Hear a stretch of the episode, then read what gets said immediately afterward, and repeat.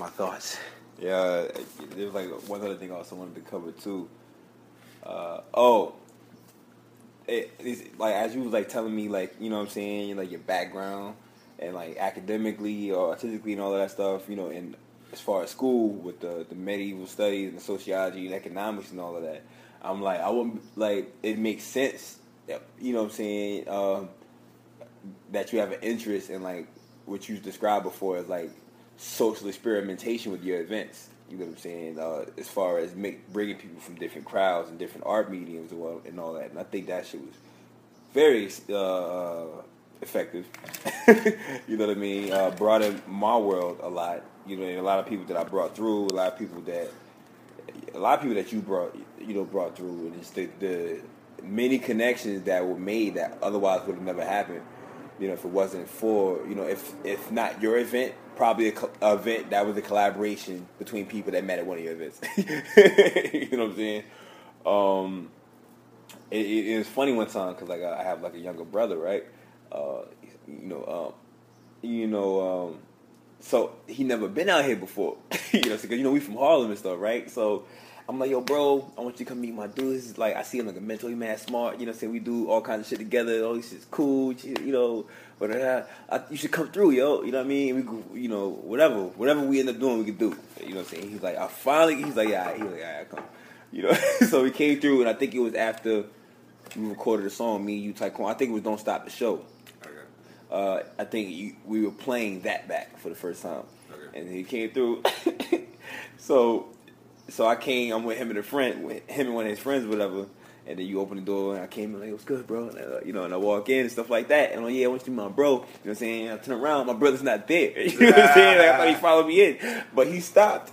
At when, that's when you had the giant dick pic right here on your wall. So I guess, so I guess my bro and his friends saw the pic. Just stayed in the hallway like, "Yeah, we are gonna beat you and chill out here." I guess. So I had to go back out to like, "Get your ass in here, man." It was mad funny, like how like uh, you know, it's you know. It, You know, um, you taught me a lot about just pushing certain comfort zones, and you know what I'm saying. And it, it doesn't have to be as stigmatic, as stigmatic as a lot of American culture makes it.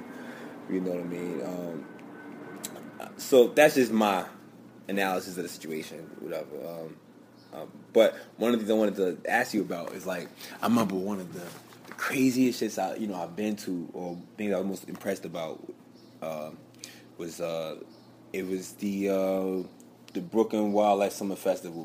Now, I was impressed by all of them that I've seen, but the one that still fucks my head up uh, was uh, the first one that I've seen for many reasons. Because the first one I saw, it was the uh, first one we did, we did. I think Paperbox, mm-hmm. and you. It was three stages, mm-hmm. about one hundred fifty performers.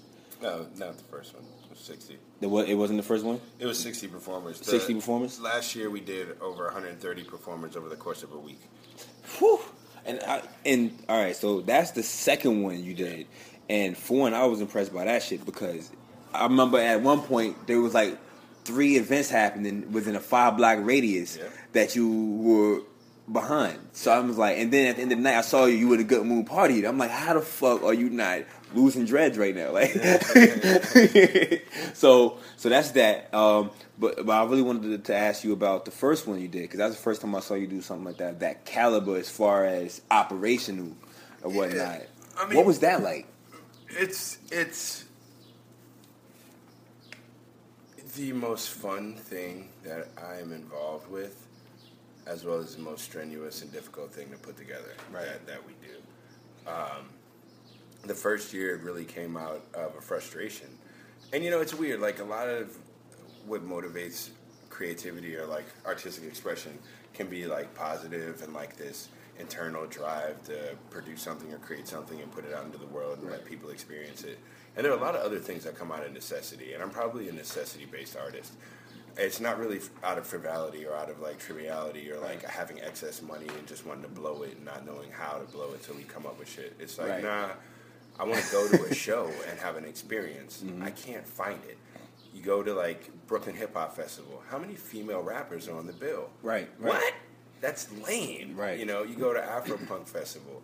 And I that Afropunk put me on to so many people, so, like, it's not a, a knock at them. It's a reality of the headliners aren't punk anymore. Right. You know? And so if you want to go to a show and see rock, rap, burlesque, folk, uh, classical musicians, people that do weird performance art. Where can you go and see it? And we couldn't find it. We uh, we really couldn't. I, I looked, and some of the parties that kind of included elements of it don't have the others. So, like, yeah, there was Rubelard, there was uh, the House of Yes, and they did cool stuff. Um, but they were already entrenched. Like, they had their own right. thing.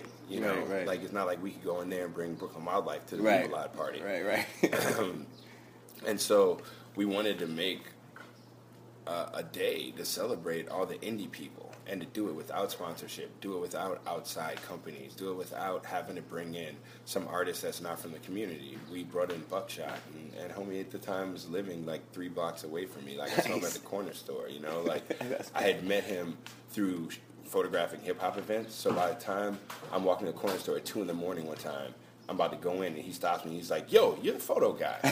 And I'm like, all right, smash, smash, smash, Hulk smash. Buckshot knows who the fuck I am. I listen to this motherfucker's record every day driving to school with my man Chris Blackman in like eleventh grade and shit, all right? So I'm like, yeah, I live up the street. He's like, yeah, I live up the street. You know, blah, blah, blah. And we start building. And so when the festival came up, and it was like, who are we going to bring in as a headliner? He's from Brooklyn. Right. You know, he is a person that legitimately has traveled the world making music and art. Yeah. Uh... And we called in everyone we knew. You know, basically I made a list of every artist I had done a show with in the previous year and sent them all emails. Like, will you, will you get on for this? And after about fifteen or twenty of them did, we said we were going to throw a festival. And then we found the other thirty or forty. We found the venue. Um, you know, it was a huge process. And we had no idea how to do it, how to organize it, how to manage it. How to do the outreach, how to do the promotion, marketing, the scheduling, anything, mm. you know, stage management, nothing. But we made it work, man, and it was a, a whole team of people. You know, like Tony came up from Atlanta. Um, my homegirl, Jen, came down from Boston and helped manage. Uh, I mean, there were a lot of extra hands who did right. it for free or for way less than you would normally get paid to do it. Right, right. Um, and it was a crazy twelve-hour over sixty performer event, you know, three stages simultaneously, two indoor, one outdoor. Like, it was nuts. Opened up with crazy dance routines. There was, you know, Angela from uh, Australia had like balloons attached to her and did this performance. I mean, it was nuts. It was, it was totally fantastic. You had freaking spirit healers, energy healers. Yeah. You had yoga people. You had vendors of all types. Yeah. So it was like. Crazy, son. And that was the idea, is the whole community that's artistic and independent, like not just the the musicians, but like visual artists, the painters, the muralists, the dancers, the people who own their own business and do acupuncture and do, you know, massage therapy, like come out and like bring your brochure, set up a little table, um, sound healers, like, uh, you know, we, we made it a whole day of various activities that kind of went In, in a nice transition into right. high energy. Right, you know? right, So by right. the end of the night, we had Meridian. By the end of the night, we had uh, John Robinson. You know, like, yeah. the, these acts killed. Right, smashed, right. You know? It didn't even feel redundant, because I could tell, like, just the progression of the type of acts that were going on, it, and, like, the type of vendors and, like, other people that did things were there. It didn't feel redundant by the end of the night. It was just like, oh. It was one long, it was one dope ass day. Like, yeah, it was definitely not one of those festivals where after two hours you're like, dude, I do not want to hear any more electronic music. Like, this shit is so. Yeah, yeah, all right, got it.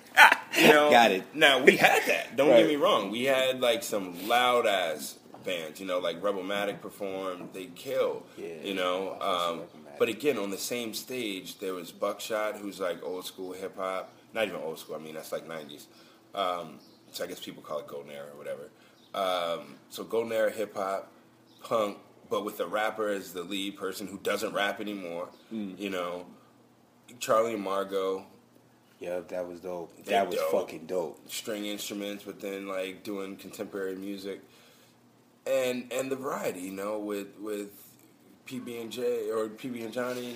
Um, they go by both P B and J, and they go by Peanut Butter and Johnny. Okay. That was crazy uh, too, son. Yeah, everybody. Pardon Johnny Voltic. Like, it was just The whole day, the whole day was smash, and, and the variety of artists, like literally, it was just fantastic. So when we did the second year, it's just more of it. So we added more days, we brought in more artists, we were able to include more performance artists, we picked some venues that were a bit more suited to the acoustic folks, picked some venues that were a bit more suited to like just straight metal, like right. we did this uh, show, Turn Me the Fuck Up. Right, right, I you remember know, that shit. Going hard. I missed it, I was tight. Um, and so so this year's festival is coming up, and we're planning it. I think we're going to do five days out of seven. The goal is probably one hundred fifty performers throughout the course of that week.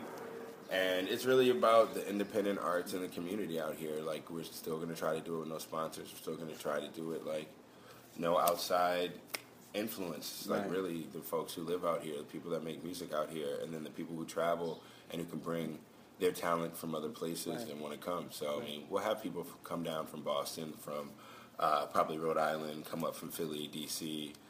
Um, maybe you know we'll probably have some folks from overseas who end up in town during that time period. Right. Right. Get them on the bill. So we, we, we like to keep it fun. It's dope, man. You know what I'm saying? I appreciate it. I appreciate your time and everything you do, you know what I'm saying, for the for the art, for the culture, for the community, man. Keep doing your shit. Well, I'll be honest with you, man. Hip-hop to me is the quintessential expression of postmodernist art. Mm. And it utilizes an element of bricolage, which is different than a collage, where you take like these items and put them in a frame of reference to understand that have a similar background. Mm-hmm. But bricolage is like you take all these things that aren't supposed to have this particular use, and you're able to fashion them out of need and necessity. Right. So like making a turntable an instrument and figuring out a way to make beats out of the breaks of other songs is hip hop. Right. That wasn't supposed to happen. That wasn't taught to people. That wasn't something right. that fit the standard at the time, and people said it would never last, and that it was just so, uh, like, uh, kind of like a flash in the pan type of cultural expression, and it's now rooted worldwide. Right. And it takes from every other culture. Mm-hmm. That's why it's also so postmodernist. Rock music isn't rock if it's just a person on a classical piano. Mm. You can't make Baroque music that has turntable scratching. Because they didn't have turntables during the Baroque time period. Right, right. Hip-hop is the only thing where I can sample Baroque, I can sample rock, I can sample another rap song, I can sample tribal drums, I can sample you talking, make it into a beat and rap, and it's hip-hop. Right, right, right. It, it, it's the only thing that takes every other form and makes it into itself. Right, right. And so I love it. In order to be a good hip-hop artist, you have to know about classical music, you have to know about Gregorian chanting, you have to know about East Asian gamelan music. You have to know about standard chord progressions in American pop music, jazz, blues, the history of American music. And it's rooted in black culture, and it's rooted in international people who came here and mixed, you know, right. whether it's in Louisiana, whether it's up in Chicago, whether it's, you know, California. It's, I love hip-hop, even though it, it, it takes these things that may, quote-unquote, come from young black and Spanish kids. There were always Jewish people involved. There were always young white people involved. There were always women involved. Like, mm-hmm. hip-hop has its issues, but in, at the kernel of it or at the center of it, it's totally accepted in ways that other music forms aren't, you know? And so I, I really feel it's, it's necessary that people continue to take it seriously, continue to value it, continue to look at it as a cultural expression, not mm-hmm. just a consumable product or right. something, you know, that's disposable. Yep. And and use it. Like, if you are a good hip-hop artist, most likely, then you're going to be a good public speaker.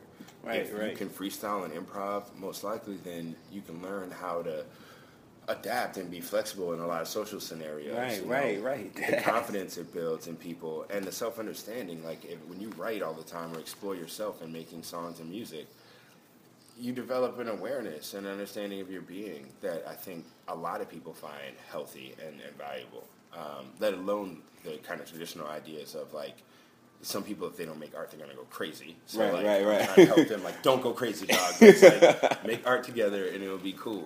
Um, and that's another part of it, man. Like, we're all out here together. Like, there's a lot of uh, pain, a lot of struggle, a lot of issues that people are facing. And they, they need to know that there are people here with them. They need to know that they're not the only ones. They need to know that they're a community of people that, even if they can't do anything, they're, they're there. They're understanding. They right. can do the little things that, when all aggregated, that all helps, you know?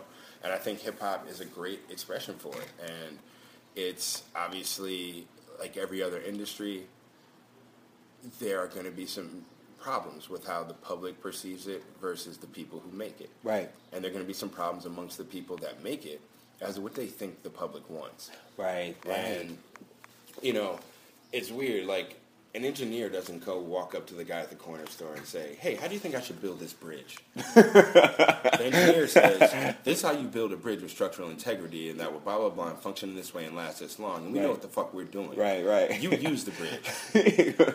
But you don't tell me how to make it. Exactly. Rap isn't like that. And, and a lot of rappers are caught up in this whole thing of the... Everyone else gets to tell them what's good about what their product is. Yeah, whether yeah. it's a fan, whether it's the company that owns them, whether it's the marketing people, whether it's your P R.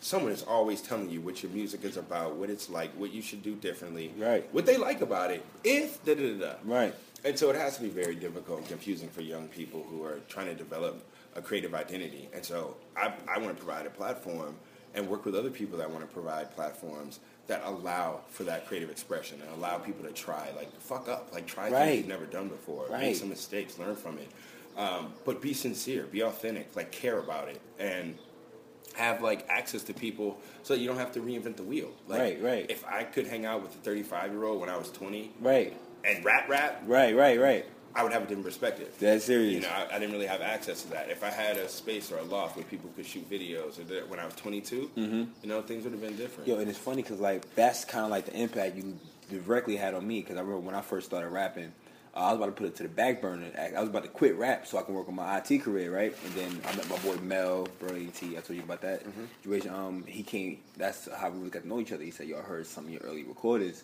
Uh, let me back you financially." You know what I'm saying, give you the resources and you can start making rap again. So I'm like, you know, and I started really getting into it, connecting yeah. with people. And, and then, but then what happened was I became the rapper's rapper, you know what I mean? Um, and I started kind of just responding to demands of, you know, of, you know, my environment, like what, ha- what happened to anybody, you know what I mean? And so I got to the point where I was like becoming like in demand among, you know, and the people that, that knew about me, whatever. But I, and, and it was cool, all that stuff, everything was moving. But I'm like, I'm not happy anymore. Right. Like, it doesn't feel as good as it felt when I f- first started doing it in the first place. So I'm like, how long can I even sustain this? Or when I reach a certain level of superficial success, will that will that fill the void? You know what I mean? So, I, like, I, I had to step out of it. You know what I mean? I had to reconnect with the real with that. You know what I'm saying? And you helped me do that. You know what I'm saying? So shout out to you. You know what I mean? I know you don't like these kinds of things and all of that shit, but I don't man, give a fuck right I, now. I, I, I'm, I'm super hyped, man.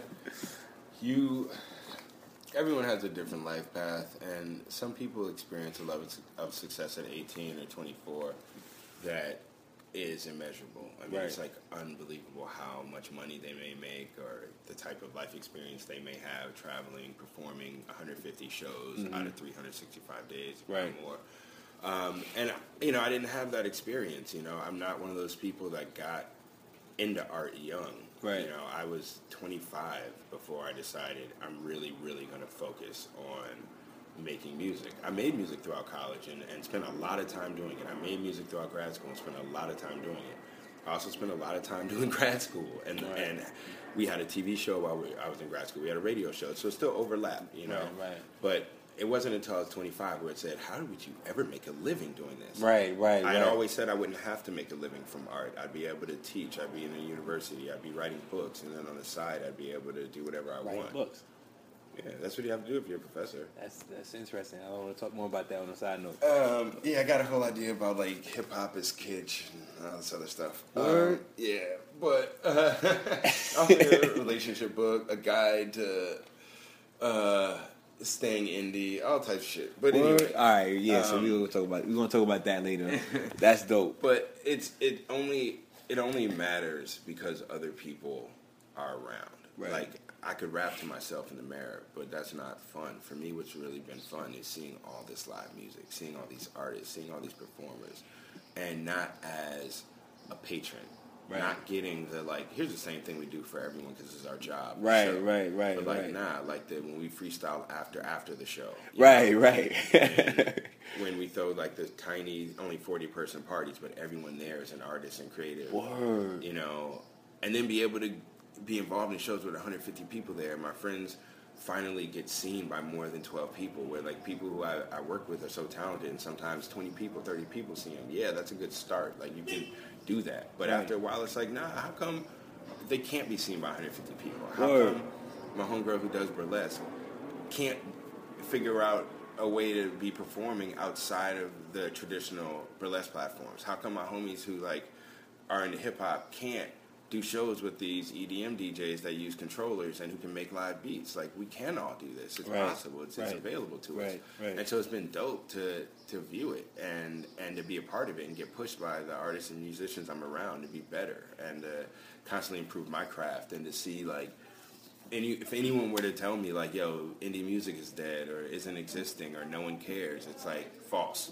False. Extremely false. Like, I see it all the time. We can go through my email. I can, I can funnel you. You don't believe me? Like, go see Indie Files dot com. Word. Like, they are, we are out here, you know? And, and that's totally inspirational. Like, I am happier now doing music in a way that I, I you know, I couldn't have fathomed before. Like, because it's so not your normal thing of, like, oh, are you going to get signed? Are you going to blah, blah? No, I rap. Like, right. I literally rap all the time. Right, now. right, right. I throw the shows. And so right. it's like, I, of course I'm going to rap. And so I get to be a fan of rap all the time Word. and rap all the time. Word. That's like and the best feeling, son. Then kick it with the homie at two in the afternoon when he wants to go to the liquor store. You know, twelve thirty. Yo, you got any booze? No, no. You know I don't have a, a wet bar over here. Like, I really have juice. Like, I got bottles on deck. Yo. He said bottles on deck. But, um... But no, man, it's it's literally, I have to say thank you to all the artists who volunteer their time. Word. I say it up front, I can almost never pay anyone Word. to do anything. Um, Word. Word. And people continuously volunteer their time, blood, sweat, tears, effort, mm-hmm. passion, and contribute to the community. And, and you know, I, there anything I would say would be kind of like, kind of trite, but like it's it's real. Like it's, it's, uh, it's a mitzvah. I hear that. Well... You know, shout out to the wildlife, man. Yeah, Brooklyn Wildlife. Get it in. You already. Bro, I ain't gonna lie, man.